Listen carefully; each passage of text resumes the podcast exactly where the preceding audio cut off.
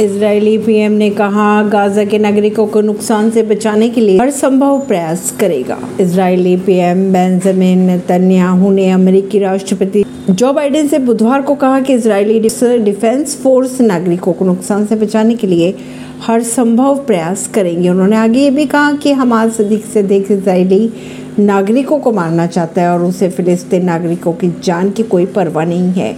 Hamas आम नागरिकों को ढाल के तौर पर इस्तेमाल कर रहा है। परवीन सिंह, नई दिल्ली से।